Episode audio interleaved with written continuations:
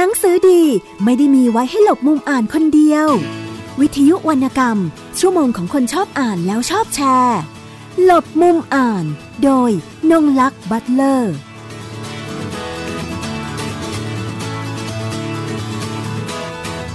สวัสดีค่ะ ท่านผู้ฟังทุกท่านวันนี้กลับมาพบกับรายการหลบมุมอ่านของวิทยุออนไลน์ไทย PBS กันอีกครั้งหนึ่งนะคะ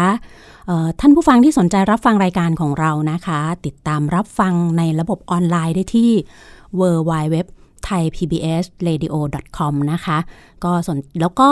อีกช่องทางหนึ่งก็คือดาวน์โหลดแอปพลิเคชันไทย PBS นะคะ เพื่อรับฟังเราค่ะ วันนี้นะคะ ดิฉันก็ยังมีข่าวสารวรรณกรรมนะคะ ในช่วงแรกของรายการมาพูดคุยให้ท่านผู้ฟังได้รับทราบนะคะ โดยเมื่อวันที่ 7 ตุลาคมที่ผ่านมานะคะ ดิฉันก็ได้ไปร่วมงาน เปิดตัวหนังสือ นวนิยายเล่มใหม่ของคุณ วีรพรนิติประภานะคะ ทราบแน่นอนเลยว่าท่านผู้ฟังหลาย ๆ ท่านนะคะ ก็คงจะได้อ่านผลงานนวนิยายของเธอที่ได้รางวัลซีไรต์เมื่อปีที่แล้วนะคะ เรื่อง ส้เดือนตาบอดในเขาวงกฏนะนะคะ คงได้อ่านกันไปแล้วนะคะ ผลงานเล่มที่สองของเธอนะคะ จะวางจำหน่ายเร็วๆนี้นะคะ ในงานมหกรรมหนังสือระดับชาติค่ะ แล้วก็มีการเปิดตัวไม่ใช่เปิดตัวนะคะ เพราะว่าวันนั้นหนังสือยังไม่เสร็จนะคะ วันที่ดิฉันไปเขาเขาเรียกว่าเป็นการแนะนำหนังสือของเธอนะคะ โดยหนังสือนวนิยายเล่มใหม่มีชื่อว่า พุทธศักราชอัสดง กับทรงจำของทรงจำของแมวกุหลาบดำนะคะ ชื่อนวนิยายยาวไปนิดนึง เดี๋ยวเรียกกันสั้น ๆ ว่าพุทธศักราชอัสดงแล้วกันนะคะ ค่ะ โดยในวันดังกล่าวนะคะทางคุณวีรพรแล้วก็ทีมงานนะคะ ก็ได้มีการแนะนำหนังสือโดยมีคุณพันลบสามสีนะคะ บรรณาธิการสำนักพิมพ์มัตติชนนะคะ ก็ได้เข้ามาร่วมพูดคุยในวงสนทนาด้วย โดยคุณบรรลบนะคะ ดิฉันจะ จะเล่าให้ฟังย่อๆนะคะ จากที่จดบันทึกมาในวันที่ไปร่วมฟังนะคะว่า คุณบรรลบได้พูดถึงนวนิยายนวนิยายเล่มใหม่พุทธศักราชอัสดงเนี่ยนะคะว่า แตกต่างจากเล่มเดิมนะคะแล้วมีความยาว หนาถึง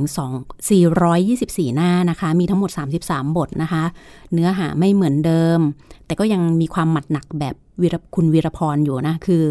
เธอก็ยังคงมีความละเมียดละไมกับการทำงานทุกวักทุกตอนนะคะ สิ่งที่เห็นก็คือเทคนิคการสร้างคำนะคะ เช่นคำว่าพรึบพรับเนี่ยนะคะคำเดียวที่มีสองความหมายนะคะ แล้วก็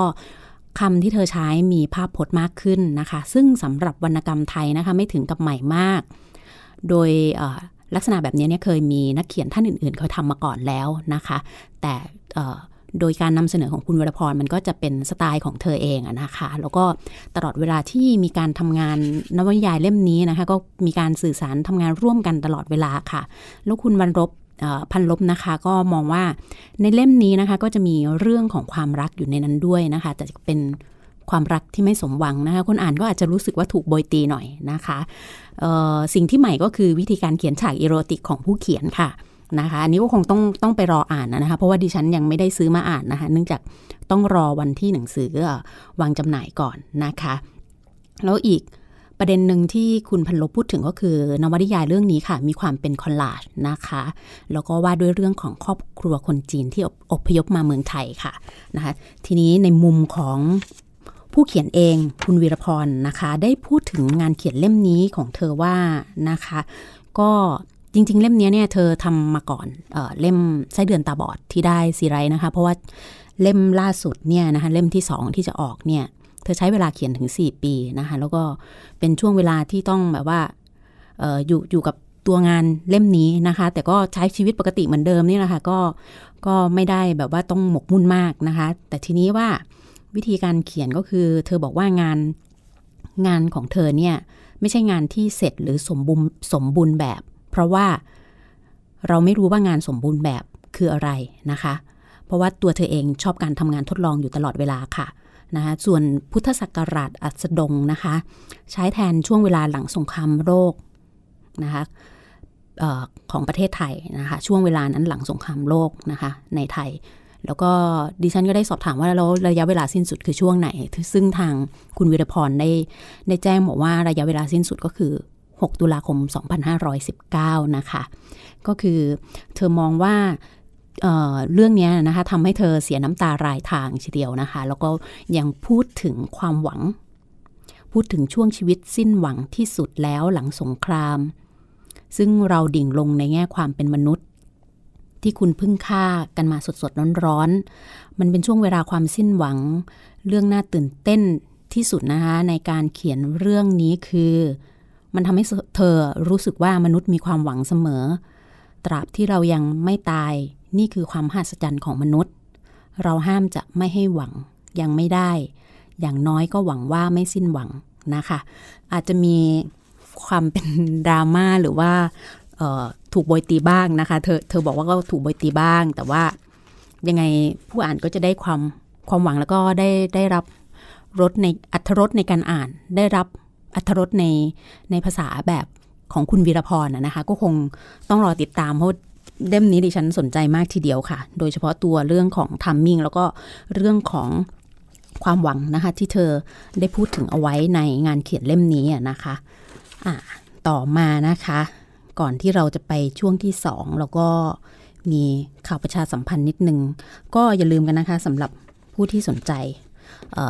ที่จะไปจับจ่ายซื้อหนังสือกันนะคะ งานมหากรรมหนังสือระดับชาติก็ใกล้จะเริ่มแล้วนะคะ อันนี้เริ่มไปแล้วค่ะ ไม่ใช่ใกล้จะเริ่มนะคะ ก็เริ่มตั้งแต่ 13 เป็นต้นไปนะคะมีเวลาให้เราได้จับจ่ายซื้อแล้วก็ส่วนระหว่างนี้นะคะ ใครที่สนใจนะคะจะมีอีกหนึ่งกิจกรรมนะคะ เป็นเทศกาล สัปดาห์ศิลปวัฒนธรรมฮังการีนะคะ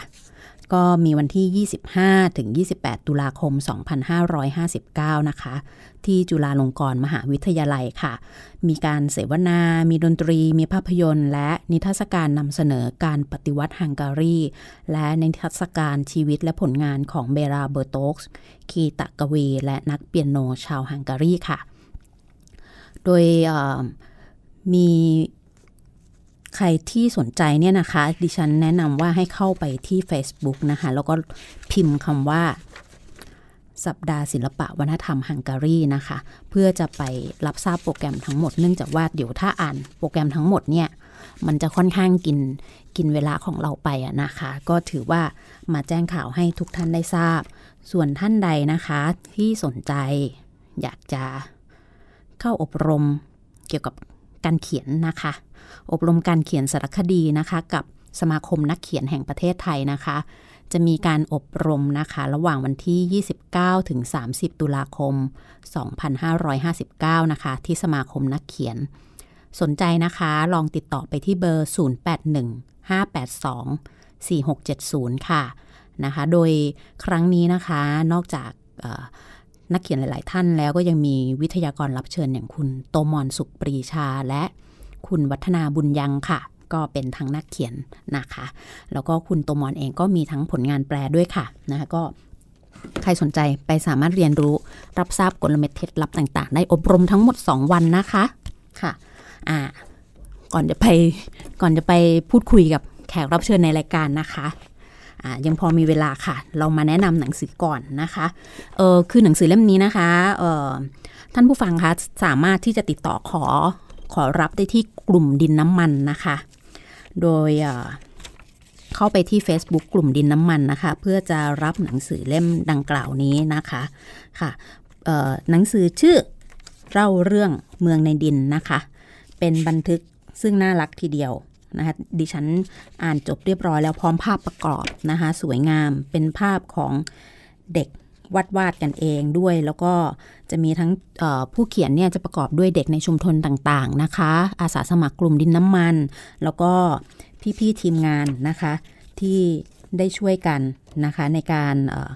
ทำให้โครงการนี้เกิดขึ้นนะคะ โดยดิฉัน จะขออ่านให้ฟังก่อนนะคะ จากตัวหนังสือเล่มนี้นะคะเล่าเล่าเรื่องเมืองในดินนะคะ มันเริ่มจากโครงการ สอนศิลปะเพื่อพัฒนาความคิดเริ่มสร้างสารรค์แก่เยาวชนค่ะ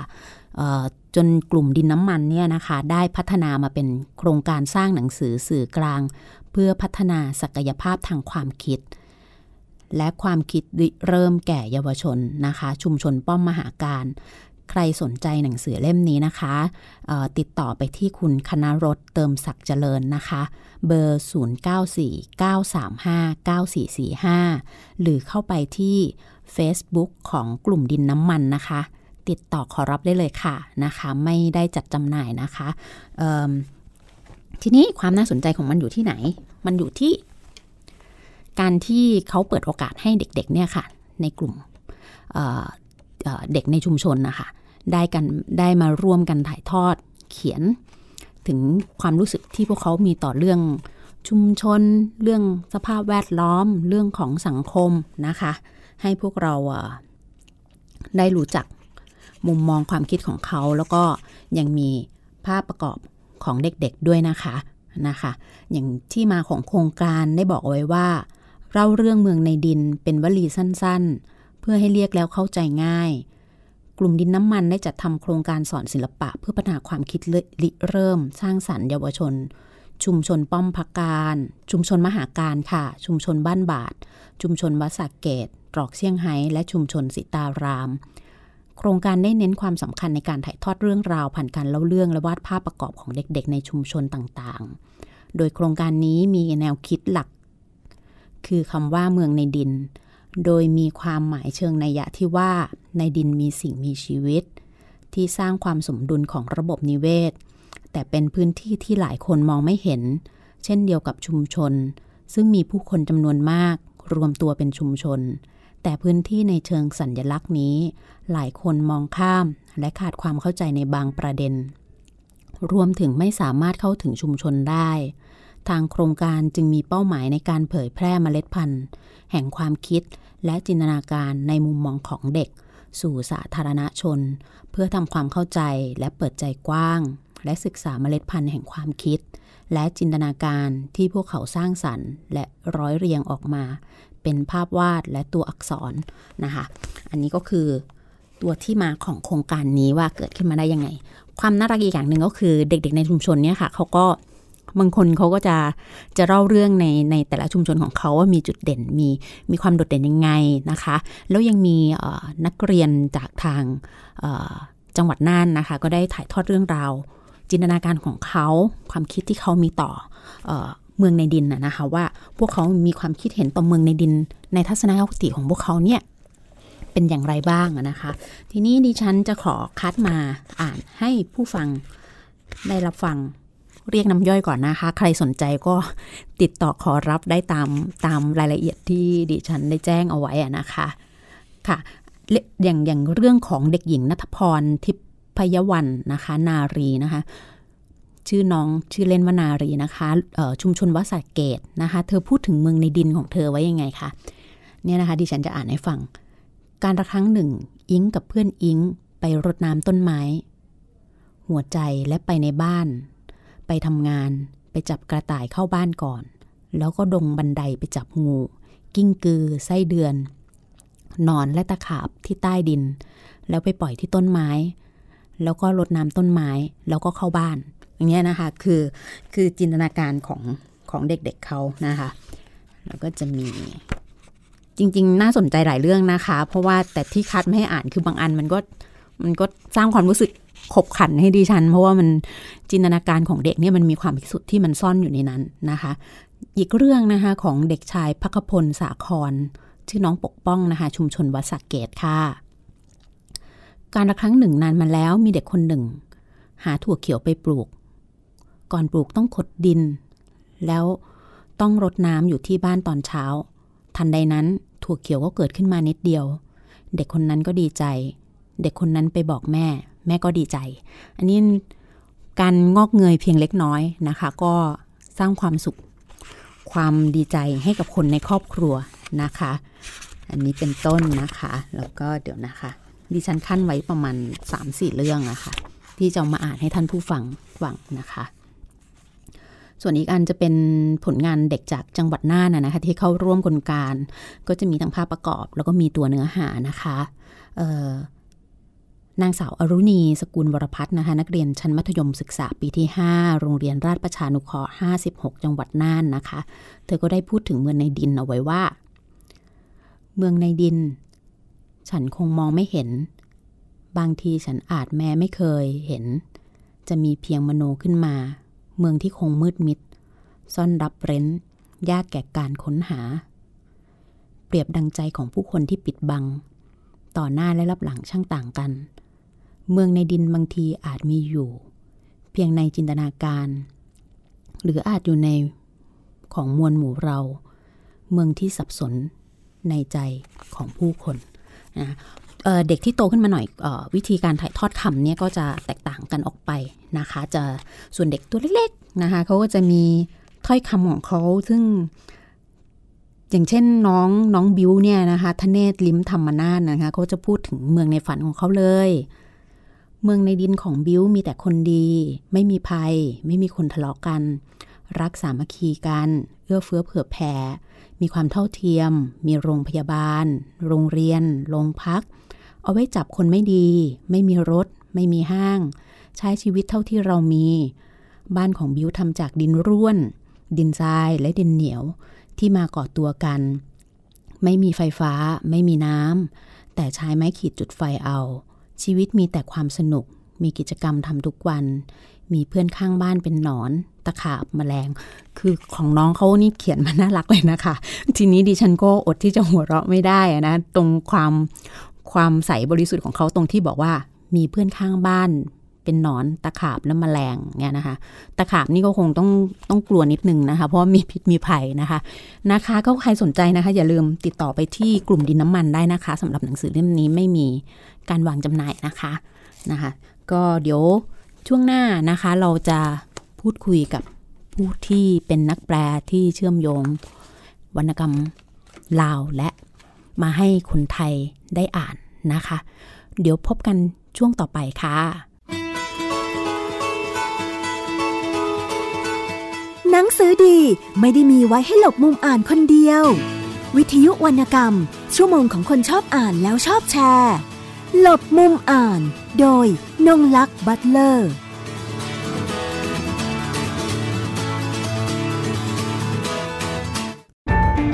ฟังสปอตตัวนี้แล้ว อย่าเพิ่งตกใจนะครับพี่น้องชาวไทย วันนี้ประเทศไทยมีผู้สูงอายุถึง 10 ล้านคน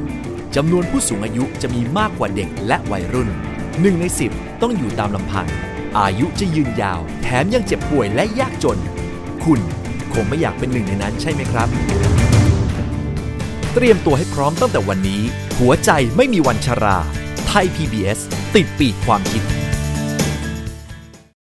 ถุงพลาสติกใช้เวลาย่อยสลายนานสูงสุดถึง 450 ปีค่ะ ดังนั้นถ้าเราทุกคนใช้ถุงพลาสติกทุกวัน ในไม่ช้าก็จะเกิดปัญหาขยะล้นเมือง แต่ปัญหานี้พวกเราทุกคนสามารถร่วมกันแก้ไขได้นะคะหันมาใช้ถุงผ้าแทนถุงพลาสติก เริ่มตั้งแต่วันนี้เพื่อเมืองไทยของเราค่ะ ลด เลิกเพื่อช่วยโลก ไทย PBS ชวนคนไทยลดใช้ถุงพลาสติก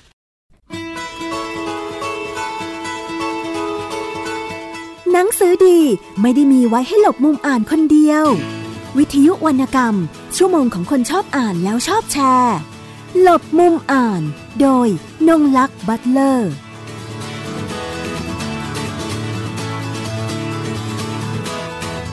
กลับเข้ามาสู่ช่วงที่ 2 นะคะ กับรายการหลบมุมอ่านนะคะ คุณผู้ฟังก็ยังอยู่กับดิฉันนะคะ นงลักษ์บัตเลอร์ค่ะ วันนี้นะคะเรามีแขกรับเชิญในรายการค่ะ ท่านเป็นนักแปลนะคะ ซึ่ง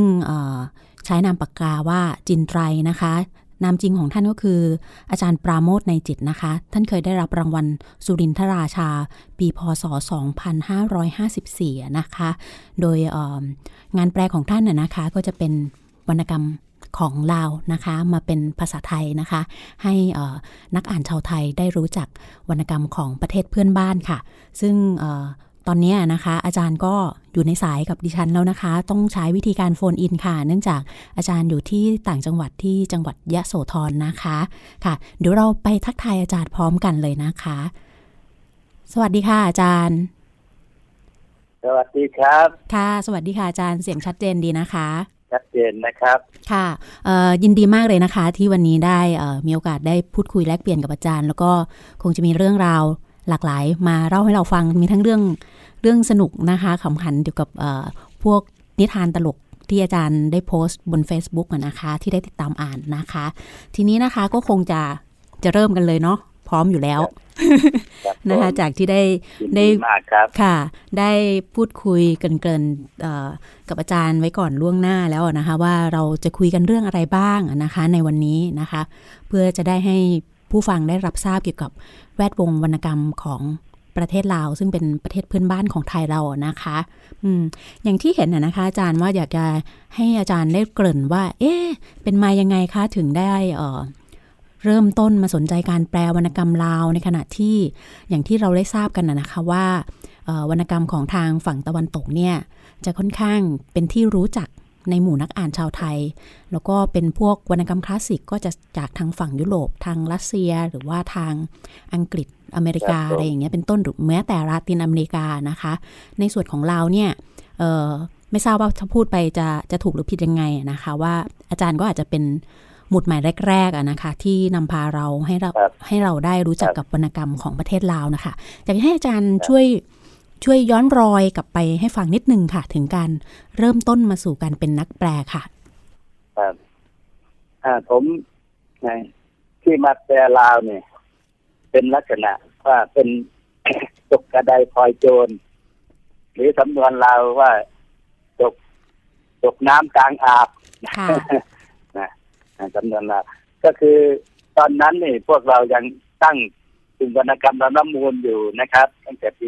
2525มาค่ะนะครับ ทีนี้ก็อ่าก็คุณนี่แหละครับเนี่ยปกอ่าสุดสัปดาห์ในชั้นสุดสัปดาห์นี่แหละครับค่ะที่ใช่คุณที่ไปทำข่าวที่ประเทศลาว แล้วก็ก็ไปเจอนักเขียนลาวที่นั่นเขาก็เอา หนังสือวรรณกรรมลาวมาฝากค่ะผมที่อยู่อยู่ยโสธรเขาก็มาเยี่ยมนะครับ ค่ะอ่าคุณบัณฑิตเป็นทัศสีคำเนี่ยนะครับ ท่านคือทีนักนี้เขียนก็ลาวหรือเปล่าคะท่านนั้น คุณอ่าบัณฑิต ครับ ก็คือคือรู้จักกันมามามาอยู่ก่อนแล้วนะครับค่ะนะเขามาเยี่ยมเรานะเขาออกจากป่ามาแล้วเขาก็มาเป็นนักข่าว แล้วก็เขาก็มาสนิทกับพวกพวกเรานะครับ ทีนี้พอดีได้วรรณกรรมลาวมาเนี่ยก็จะคิดว่าทำไงอ่า น่าจะแปล เพราะว่าช่วงนั้นนี่วรรณกรรมยุโรปนี่เขาแปลมาคิดชอบชอบอ่านกันมาก ทีนี้ก็เลยคิดว่าวรรณกรรมเราวก็น่าจะได้รับการยอมรับในวงวรรณกรรมไทยด้วยเหมือนกัน และคนที่แปลน่าจะเป็นคนอีสานในกลุ่มของพวกเรานี่แหละค่ะก็เลยตอนนั้นนี่ก็เลยจดหมายไปหา อ่าสมาชิกในกลุ่มวรรณกรรมนรมูลอีกคนหนึ่งนะครับ แต่ว่าเอ่อ ข้อความในจดหมายก็บอกว่าให้มาหาผมเพราะว่าตอนนั้นไม่มีโทรศัพท์นะครับค่ะไม่มีมือถือเหมือนกับยุคนี้ก็เลยใช้จดหมายอืมทีนี้ก็เป็นเดือนเขาก็ไม่มาหาผมนะครับแล้วอาจารย์ทำยังไงคะวรรณกรรมลาวให้แปลค่ะนะครับค่ะในที่สุดก็เลย ความคิดตรงนี้มันก็เลย มันทิ้งไม่ได้ มันก็เลยกลายเป็นภูเขาที่จะล้มพับตัวเอง ในที่สุดก็เลยลงลงมือแปลเองไม่มีคนอื่นสนใจ อะเพราะว่าคนข้างเคียงที่ที่ยโสธรนี่ก็บอกว่าได้ยินคำว่าลาวนี่เขาไม่ฟังแล้วคนไทยเนี่ยอืมแต่ว่าความคิดผมผมคิดตรงข้ามกับเขาในที่สุดผมก็เลยต้องแปลเองนะครับทีค่ะนี้เวลาตั้งตั้งนามปากกาก็เลยจะตั้งว่ายังไงนะเราก็ได้อ่านวรรณกรรมมาแล้วเราก็เขียนมาแล้วนะก็เลยเอาสองคำมาผนวกกันว่า เรื่องพวกนี้มันเกิดจากจินตนาการนะครับอาจารย์เราก็เลยเอ่อตั้งนามปากกาขึ้นว่ากินไกลนะครับค่ะก็คือมีความหมายว่าจินตนาการอ่ามิติที่สามนะครับอืมนะไม่ใช่ว่าเราได้สัมผัสวรรณกรรมอ่าที่เกิดจากจินตนาการเนี่ยมาทำงาน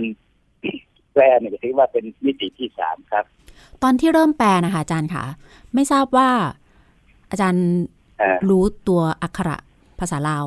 อยู่แล้วหรือเปล่าแล้วศึกษาก็ก็มาพอยังไงอ่านคะได้ครับก็ค่ะพออ่านได้ แล้วก็คนบ้านผมเนี่ยเขามีประสบการณ์อยู่บ้านใกล้เคียงกันนี่เขาไปอยู่ลาวนะแต่ก่อนนะค่ะแม้แต่พ่อผมนี่ก็ อ่าเวลาหมดหมดหน้านาเนี่ยถ้าไม่ไปถีบสามล้อที่โคราชหรือกรุงเทพอย่างนี้ก็ต้องไปถีบสามล้อที่เวียงจันทร์อืมทีนี้เขาเขาเคยไปอยู่ลาวแล้วก็ ตอนที่เขาเปลี่ยนแปลงงานของ2518เขาก็กลับมาอยู่ที่บ้านเขาก็อ่านภาษาลาวได้อะติดอะไรคำไหนผมก็ไปถามเขาไง อ๋อค่ะ แล้วก็ซื้อซื้อซื้อคู่มือการอ่าน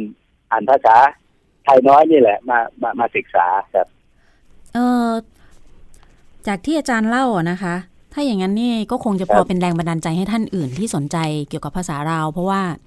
ไม่ต้องไปเรียนในหลักสูตรครัก็บได้ใช่ไหมคะ หรือหรือว่าเป็นเคล็ดลับผมเฉพาะตัวอยู่ที่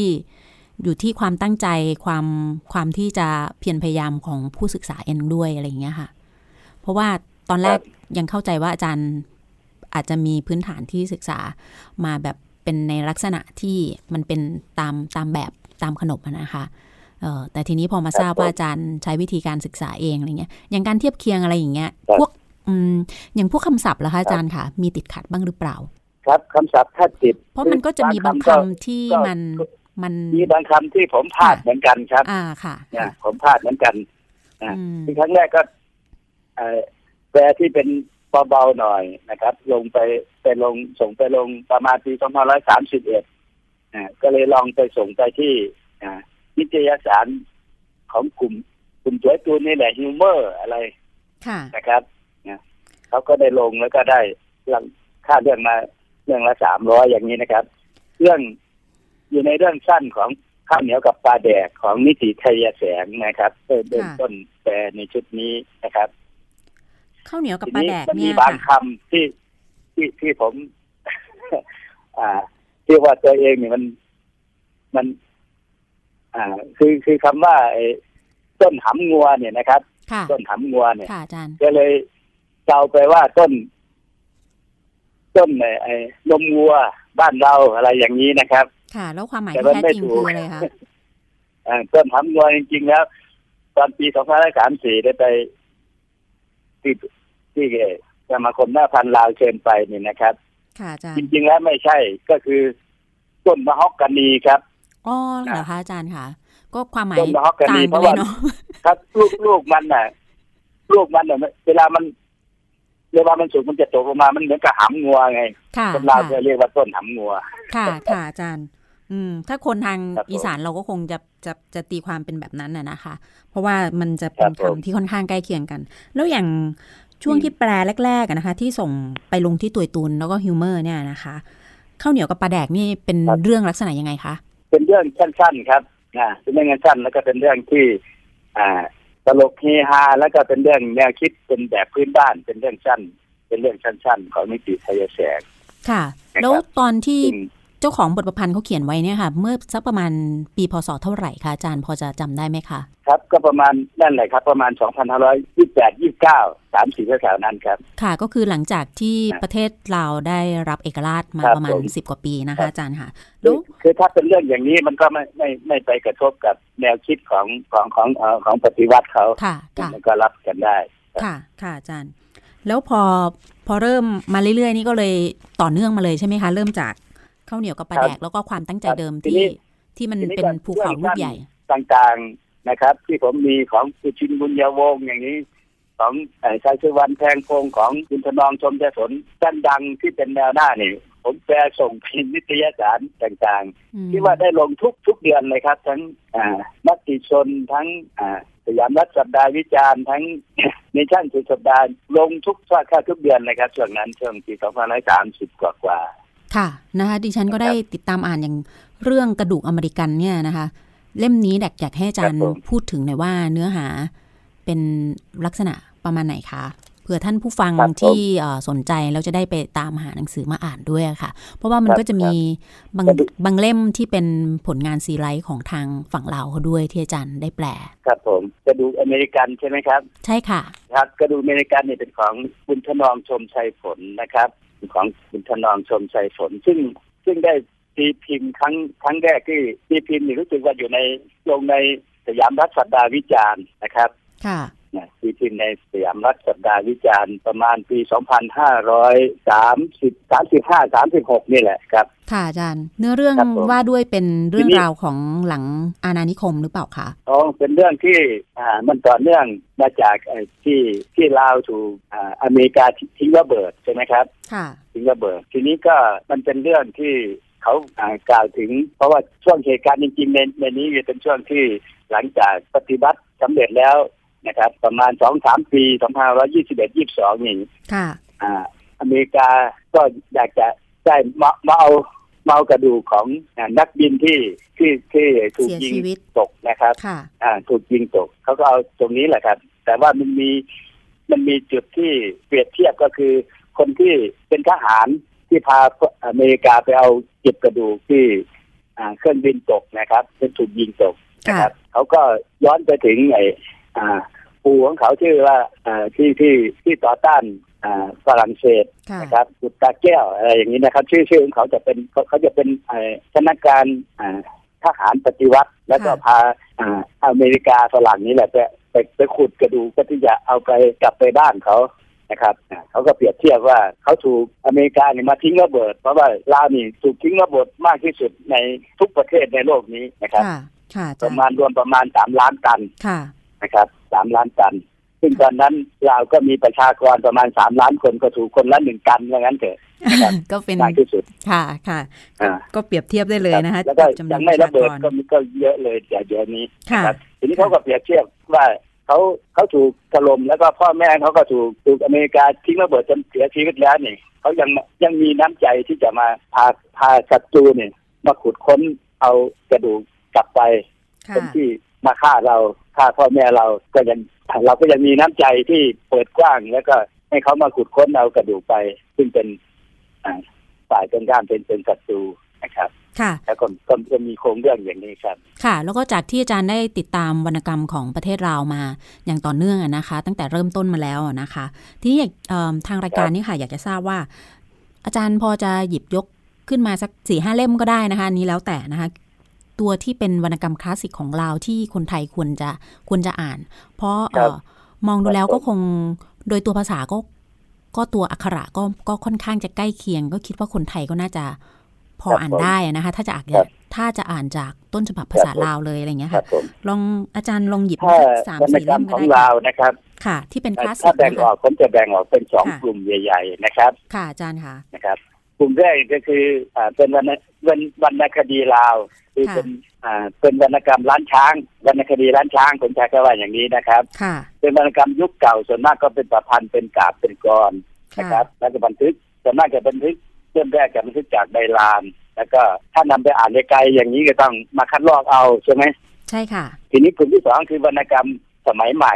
นะครับค่ะนะก็เป็นได้รับอิทธิพลมาจากตะวันตก แล้วก็บันทึกลงในกระดาษโดยใช้แท่านพิมพ์ นะครับค่ะยุคยุคปัจจุบันนี้นะครับ ถ้าวรรณกรรมรุ่นรุ่นเก่าก็อยากจะให้อ่า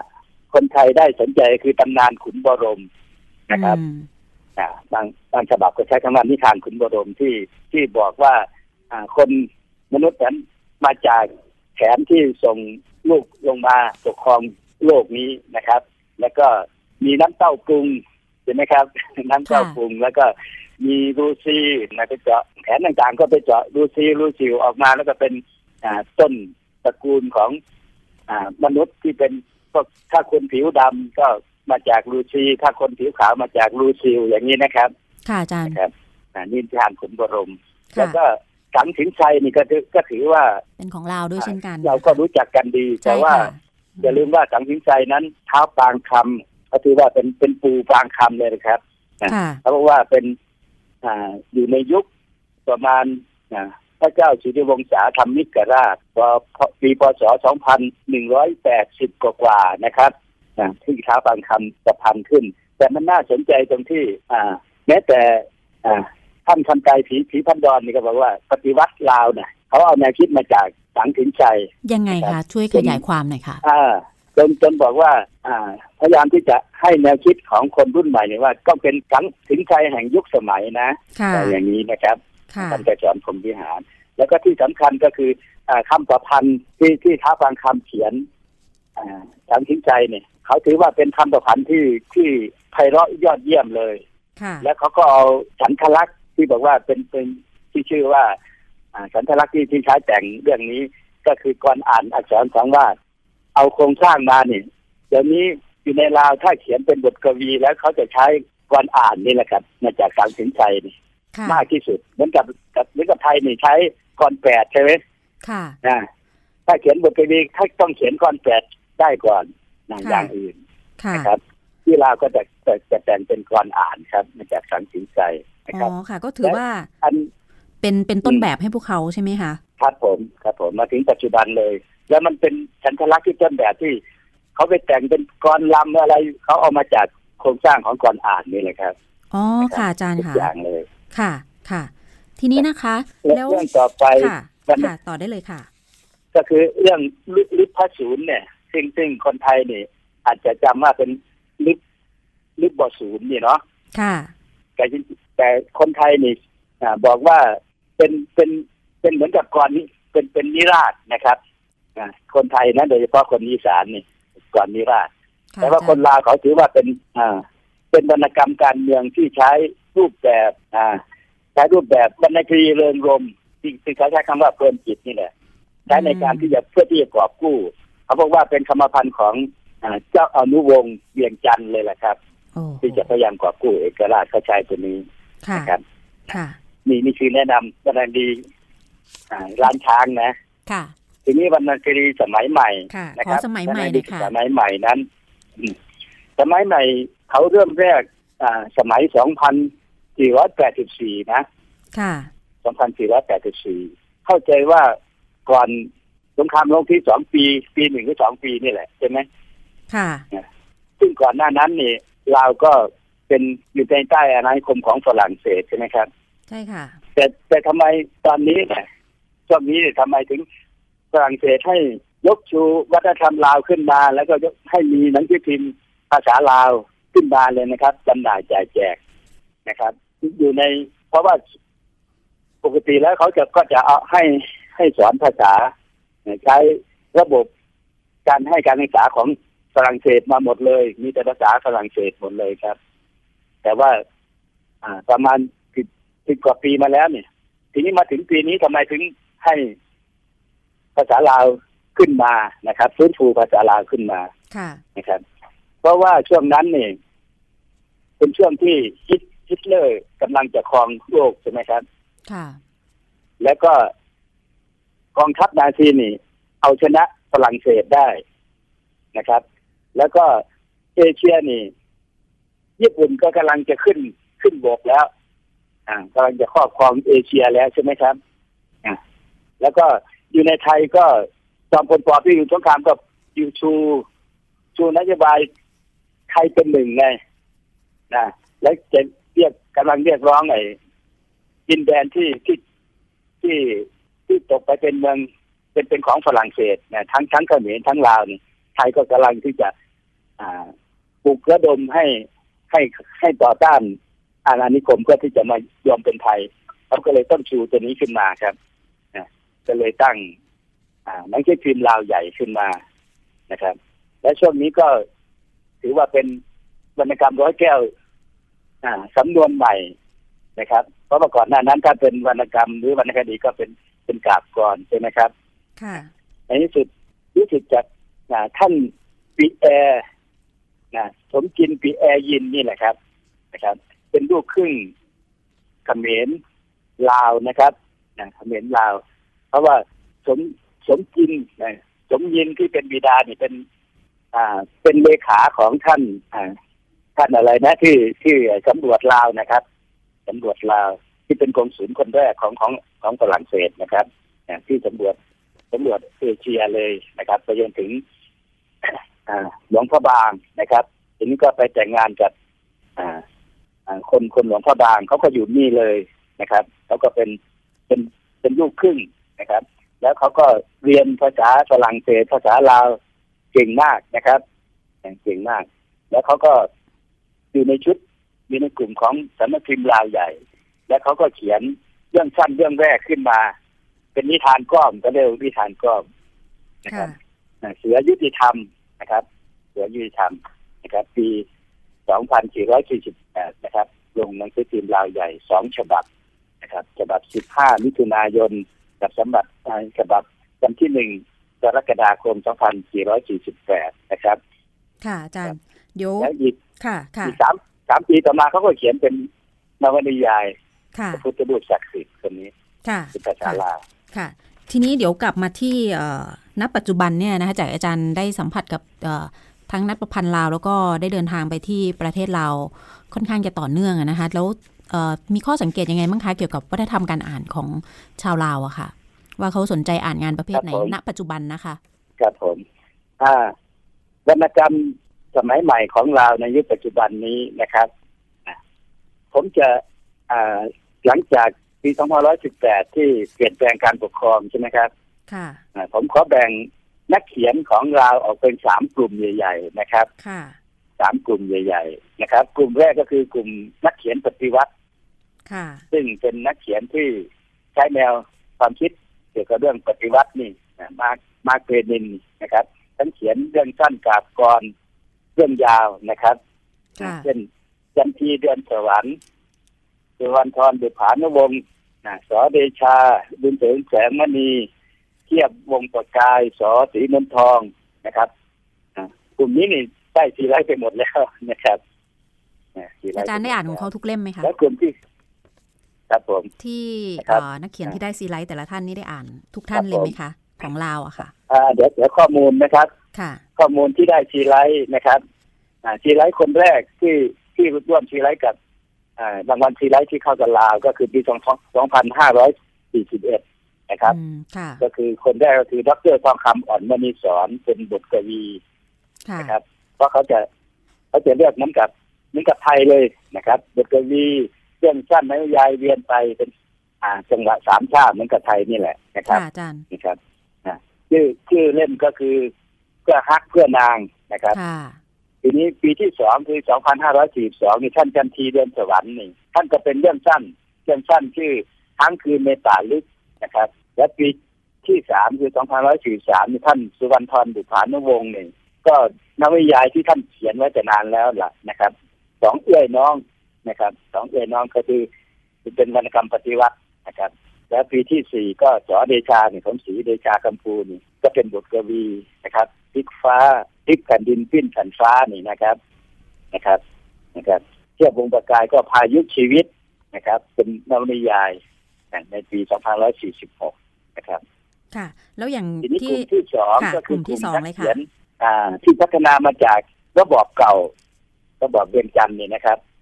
จะสามารถที่จะปรับตัวที่จะพัฒนาอยู่อยู่เหมือนเหมือนก็อยู่ได้นั่นเองนั่นเองนะครับ ก็คือมีดวงจำปาดอกเกตยุทินบุญญาวงศ์อันนี้เป็นลูกสาวลูกเขยของ อ่ามหาจิราวีระวงศ์นะครับค่ะหรือว่าเป็นปราชญ์สองฝั่งโขงเสรีภาพพุงอรุณแดนวิไลส มสุขสุขสวัสดิ์ที่ดาจันตัวนี้นึงนะครับ ค่ะอาจารย์นะครับ แล้วอีกกลุ่มนะคะ กลุ่มสุดท้ายนะครับ ครับพุงอรุณแดนวิไลก็เขาก็ได้ซีไลท์เรื่องสั้นนะครับนะถ้าสิ้นหมายถึงเก่าๆเนี่ยนะครับรู้สึกจะถูกกล่าวขวัญอยู่พอสมควรนะครับนะครับ กลุ่มที่สามคือกลุ่มนักเขียนรุ่นใหม่นะครับก็คือมีแนวคิดกล้าคิดที่แตกต่างจากสองกลุ่มนะครับ ก็กลุ่มนี้ก็มีบุญทนองชมชัยผลที่เขียนกระดูกอเมริกันนี่แหละชัยสุวรรณแพงพงวิเศษแสวงศึกษา วิเศษแสวงศึกษานี่ก็ได้ทีไรอ่าปี2545นะครับ เป็นเรื่องสั้นในชุดนกเอี้ยงที่ตาควาย ซึ่งผมมาแปลแล้วก็ประพันธ์สารมารวมเล่นแต่ว่าเป็นชื่อไทยว่ากู้หน้ากู้หนวดนะครับ อืมค่ะอาจารย์ ดาวเวียงบุตรนาโคกลุ่มพวกนี้นะครับปิติทิวาซนพวกนี้นะครับนี่คือกลุ่มนักเขียนดีสามกลุ่มใหญ่นะครับ ซึ่งถ้ายุควรรณกรรมวรรณกรรมลาวในยุคของปฏิวัติมาเนี่ยนะ2518เป็นต้นมาเนี่ยก็จะแบ่งเป็นสี่ยุคย่อยๆกันแล้วกันนะครับตามตามเนื้อหานะครับ คือคือในยุคแรกเนี่ยก็คือทั้งสามกลุ่มก็พยายามที่จะอ่า ดูการปฏิวัตินี่นะนะเป็นยุคยุคแรกก็คือยุคสร้างชาติลาวใหม่ในยุคสงครามเย็น เพราะว่าชุกช่วงนั้นเป็นสงครามเย็นระหว่างอเมริกากับโซเวียตอยู่เนาะ2518 ถึง 2519 นี่ 2529 นี่นะ ประมาณ 11 ปี เดี๋ยวรบกวนอาจารย์ช่วยย่อๆให้หน่อยนะคะ เนื่องจากว่ายังมีคำถามจากทางทางผู้ฟังเข้ามาด้วยนะคะเดี๋ยวเดี๋ยวจะได้ถามคำถามอื่นต่อด้วยนะคะ เป็นเป็นเป็นยุคสร้างชาติลาวใหม่กันแล้วกัน ในชุดนี้ 2518 ถึง 2529 นะครับ และยุคที่สองก็เป็นยุคยุคจินเริ่มจินตนาการใหม่ เพราะเป็นผลพวงมาจากลูกพี่ก็คือโซเวียตรัสเซียนี่อ่ามีมีแนวแปรเรสไฟไฟก้านี่ใช่ไหม เนี่ยค่ะนโยบายเคยได้ถอยกล้า ก็เลยเป็นไปแล้ววิกลเขาก็มาถึงลาวก็จะเป็นยุคจินตนาการใหม่ อยู่ 2530 จนถึง 2541 นี่นะครับ ก็คือมันท้าทายคือตรงนี้นี่ สามารถที่จะตรวจสอบวิพากษ์วิจารณ์ในพนักงานรัฐได้นะครับ พนักงานรัฐได้ เหมือนกับเรื่องสั้นเรื่องหนึ่งของบุญคำดองที่ที่เขาส่งให้ผมมาแปลนี่นะค่ะอยู่ในชุดกระดูกอเมริกันนี่ค่ะเป็นเรื่องสั้นที่ไม่ลงตีพิมพ์ในลาวเลยนะ ค่ะอาจารย์นะแต่ว่ามาตีพิมพ์ในไทย ค่ะ ก็คือระบบเซ็นเซอร์ก็ยังมีนะอครับยู่ในที่นั่นใช่ไหมคะครับครับแม้ณก็ยังมีปัเซ็จนจุบันนี้เองเซอร์อยู่ก็คือคือไม่ไม่ไม่กล้าไปลงนะค่ะรับเดี๋ยวยุคต่อไปได้เลยรื่องสั้นสั้นๆค่ะก็คือเรื่องสั้นนักโทษนี่นะครับ ค่ะ ค่ะนะนักโทษนะครับยกตัวอย่างนะครับ เนื้อหานิดหนึ่งว่าเขาก็พูดถึงว่าเขาคนที่เขียนเนี่ยเป็นบรรณาธิการหนังสือพิมพ์ฉบับหนึ่งแล้วมีมีจดหมายร้องเรียนมานะ จากจากจากชาวบ้านนะครับ จากชาวบ้านนะเขาก็พยายามอ่านแล้วก็เขาก็กล้าที่จะนำลงตีพิมพ์ในหน้านิตยสารในหน้าถึงจุดพิมพ์เพราะเป็นช่วงที่เปิดกว้างใช่ไหมช่วงจินตนาการใหม่ค่ะนะครับอ่ามันมีเนื้อหาบอกว่า คนคนคนนี้เนี่ยเขาบอกว่าน้องน้องชายของเขาน่ะ ที่กำลังเรียนหนังสืออยู่ชั้นมัธยมเนี่ยถูกถูกตำรวจ ไปจับอยู่ในห้องเรียนเลยนะบอกว่าเป็นคน อะไรลักขโมยเป็นคนอะไรถูกใส่ใส่ความอย่างนั้นเถอะนะคค่ะรับ เพราะว่าบ้านที่เขาอยู่นั่นมันอยู่ข้างๆกับพนักงานปฏิวัติกำลังจะเกษียณอายุ ซึ่งเป็นเป็นที่พักของเป็นเป็นของรัฐบาลใช่ไหมทีนี้เขาก็อยากจะได้มาอยู่บ้านหลังนี้ เพราะว่าพ่อแม่ของเขานั่นข้ามโขงหนีไปแล้วตอน2518นั่นตอนนี้หนีปฏิวัติตอนนั้นใช่ไหมค่ะแต่ว่าเขาเนี่ยหนีไม่ทันก็ถูกถูกจับมาไปอบรม ไปละไปอบรมที่ดอนเท้าดอนนางนี่แหละนะครับค่ะอบรมสัมมนานี่แหละนะครับเขาก็มาอยู่บ้านของเขาที่กับน้องนะครับ ทีนี้เขาก็พยายามนะครับว่าพนักงานเขาบอกว่าพนักงานปฏิวัติคนนั้นที่อยู่ใกล้ๆกันเนี่ย ที่กำลังจะเกษียณเนี่ย พยายามที่จะให้หาข้อหาที่จะให้เขาออกจากบ้านหลังนี้ไปนะครับ เพราะถ้าออกไปแล้วเขาก็จะได้ครอบครองมีมีที่อยู่ที่หลังจากเกษียณอายุนั่นเองนะครับเขาก็ลง ลงที่ทีมเขา แต่ว่าในที่สุดเขาก็ถูกถูกย้ายให้ไปถูกไอ้เจ้านายนี่แหละมาหาแล้วก็มีหนังสือให้ย้ายไปอยู่ที่อื่นไปอยู่ไปทำงานที่อื่นนะค่ะไม่เป็นค่ะอาจารย์บรรณาธิการอันนี้แล้วนี่คือโครงเรื่องจบแค่นี้นะครับค่ะค่ะเดี๋ยวเดี๋ยวอีกอีกยุคที่เหลือขอให้แค่กำหนดระยะปีนะคะพอพอให้เราได้ทราบคร่าวๆนะคะเรื่องตัวเรื่องไม่ครับไม่ต้องก็ได้เพราะยังมีคำถามจินตนกรอีกใหม่อะยุค่ะคที่สองนี่ค่ะสองพันร้อยสามสิบถึงสองพันร้อยสี่สิบเอ็ด แล้วยุคที่สองนี่ เป็นยุคเปิดกว้างครั้งที่สองค่ะนะครับเพราะว่าเขาพยายามที่จะให้เป็นให้คนมาท่องเที่ยวนะครับ แต่ว่าเจอพิกฤตต้มยำกุ้งนะครับ ปี 2542 ถึง 51 นะครับค่ะลาวเปิดกว้างปีท่องเที่ยวลาวไม่ค่ะจำกัดกลุ่มชนศาสนาคือยุคก่อนเนี่ยเขาไม่ให้คนไปท่องเที่ยวแล้วก็ไม่ให้เอากล้องมามาถ่ายรูปด้วยนะทีนี้เขาเปิดกว้างขึ้น นะครับ แล้วยุคปัจจุบันก็คือเป็นยุคเปิดกว้างครั้งล่าสุดนะครับ พร้อมที่จะเปิดเป็นนโยบายปรองดองแห่งชาตินะครับ จากปี 2552 มานะครับค่ะอะก็รู้สึกจะเรียนแบบเวียดนามนี่แหละนะครับว่าเชิญชวนให้คนลาวที่อยู่ต่างประเทศ ให้กลับมาเอาเงินมาพัฒนาประเทศอย่างนี้นะครับค่ะกลับมาพัฒนาประเทศอะไรอย่างนี้เหมือนกับเหมือนกับเวียดนามนะครับที่ค่ะที่เป็นยุค ยุคยุคค่ะปัจจุบันนี้นะครับค่ะแล้วปัจจุบันนี้อาจารย์ทำงานแปลของเรานี่เล่มไหนยังไงบ้างคะลองเล่าให้ทางท่านผู้ฟังได้ครับรับผมทราบนะคะเพราะว่ายังพอมีตอนเวนี้ลาเหลือก็นิดนึงค่ะ ผมก็น่าน่าสนใจก็คือ ผมสนใจวรรณกรรมยุคใหม่ของของลาวแล้วก็มันเริ่มต้นตรงไหนนะครับ เหมือนกับของไทยนี่ ก็คนหาปลาทั้งสี่ที่บอกว่าเริ่มตีพิมพ์ในหนังสือ จารุโนวาดปี 2417 ใช่ไหมเรื่องสั้นค่ะเรื่องแรกอย่างนี้ของค่ะไทยใช่ไหมค่ะก็ยังชูกันขึ้นมาค่ะแต่ว่ามันแปลกว่าลาวทำไมไม่ชูเรื่องนี้ขึ้นเหมือนกับไทยค่ะนะครับ ผมก็เลยพยายามที่ไปค้นนะแต่ว่าก็เคยอ่านเจอว่ามีเรื่องนวนิยายเรื่องแรกของลาวที่พิมพ์พิมพ์เป็นภาษาลาวเรื่องแรกอ่าท่ามกลางยุคอาณานิคมนี่แหละ คือพระพุทธรูปศักดิ์สิทธิ์นะครับค่ะอันนี้ก็คือกำลังแปลอยู่ใช่ไหมคะ2400 ครับแปลกำลังเสร็จแปลเรีอยบร้อยอ๋แล้อวแปลนะคเสรัร็จแล้วนะคะ แล้วก็เอ่อได้ส่งสำนักพิมพ์บ้างยังครับคะผมครับผมก็พยายามที่จะอยากจะพิมพ์นะครับค่ะเสนอสำนักพิมพ์อยู่แต่ว่ารู้สึกว่ายังเขายังไม่พร้อมนะครับ ค่ะค่ะค่ะก็ยังไม่พร้อมนะครับถ้าสำนักพิมพ์ไหนสนใจนะคะ ก็ลองติดต่อทางอาจารย์ได้ เพราะว่าก็เป็นผลงานชิ้นสำคัญอีกชิ้นหนึ่งของทางวรรณกรรมของทางประเทศลาวอะนะคะ แล้วก็ยังมีครับใครที่สนใจที่อยากจะอ่านเรื่องราวสนุกๆของ ของวรรณกรรมลาวนะคะ ก็จะมีทั้งเสียงเมี่ยงใช่ไหมคะอาจารย์ที่คือคือน่าสนใจตรงตรงนี้นะครับเรื่องค่ะเรื่องนี้เนี่ยค่ะคือผมได้ต้นฉบับมาแบบแบบคาดไม่ถึงว่างั้นเถอะค่ะค่ะ อ่า ค่ะแบบสำหรับคาดไม่ถึงค่ะ พระพุทธรูปศักดิ์สิทธิ์นะนะคะ เดี๋ยวอาจารย์ย่อๆนิดนึงค่ะ เพราะว่าเวลามันงวดเข้ามาแล้วอะค่ะนะคะ ครับค่ะอ่าคือตอนนั้นเนี่ยสโมสโมสรนักเขียนภาคอีสานนี่จัดไปเที่ยววังเวียงอ่า อ่าอาจารย์ได้ต้นฉบับมายังไงสคะปปลาวตัดเข้าตอนนั้นเลยแล้วปีกันสองค่ะปีวันที่สิบเก้าถึงยี่สิบธันวาคมสองพันห้าร้อยห้าสิบเจ็ดใช่ไหมครับ ค่ะ แต่ว่าเรามีความสัมพันธ์อันดีกับสมาคมนักประพันธ์ลาว ค่ะนะครับค่ะวันแรกก็เลยอ่าสมาคมนักประพันธ์ลาวก็เลยต้อนรับที่อ่าหอประชุมห้องประชุมของกระทรวงแถลงข่าวและวัฒนธรรมนะครับนะหรือก็กล่าวต้อนรับกัน นะครับค่ะค่ะแล้วผมก็เลยแช่ขึ้นตอนหนึ่งว่า ขอชื่นชมยินดีที่ อ่านวนิยายเรื่องแรกครบ70ปีของลาวค่ะ70ปีของลาวนะครับค่ะนะพระพุทธรูปศักดิ์สิทธิ์นี่ของค่ะสมจิตค่ะอาจารย์กวามินนี่นะครับ ก็มีเสียงปรบมือแต่ว่าปรบมือไม่ไม่เยอะเท่าไหร่นะซึ่งผมที่ผิดความคาดหมายว่าผมน่าจะได้รับการปรบมือแบบกึกก้องนะแต่ว่ามันธรรมดา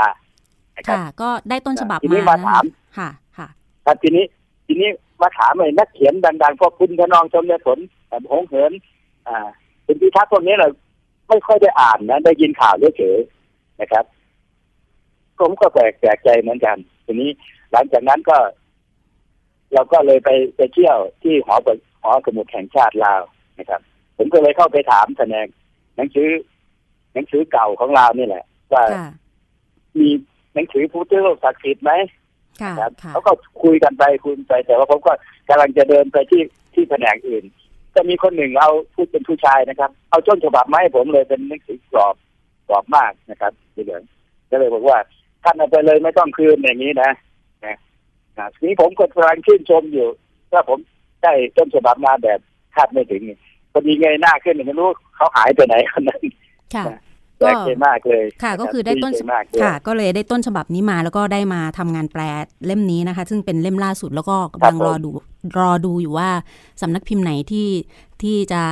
ตัดสินใจที่จะพิมพ์เล่มเนี้ยนะคะ เพราะว่าทางอาจารย์เองก็ได้ส่งไป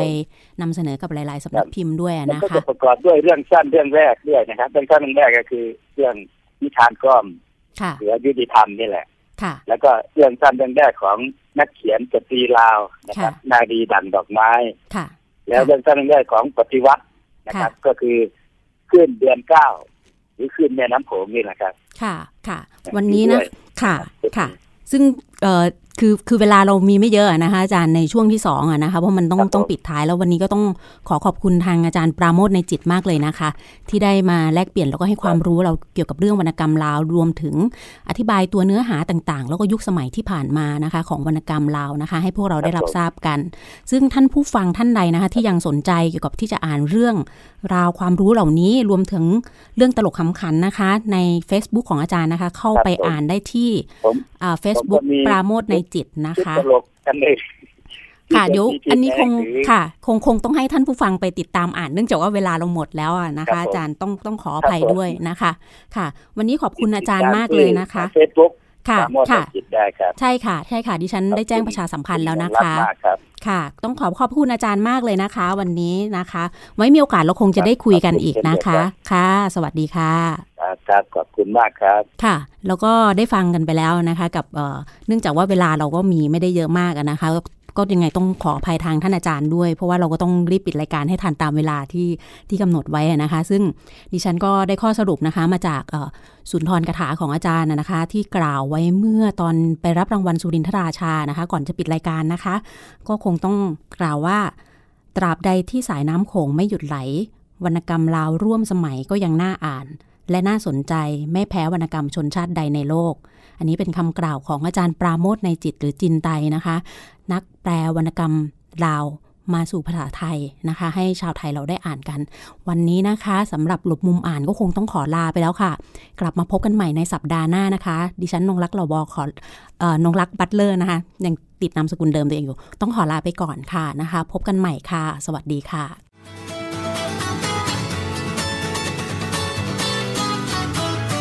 ติดตามรับฟังรายการหลบมุมอ่านได้ทุกวันอาทิตย์ เวลา 13-14 นาฬิกา และฟังย้อนหลังได้ที่ www.thaipbsradio.com และแอปพลิเคชัน Thai PBS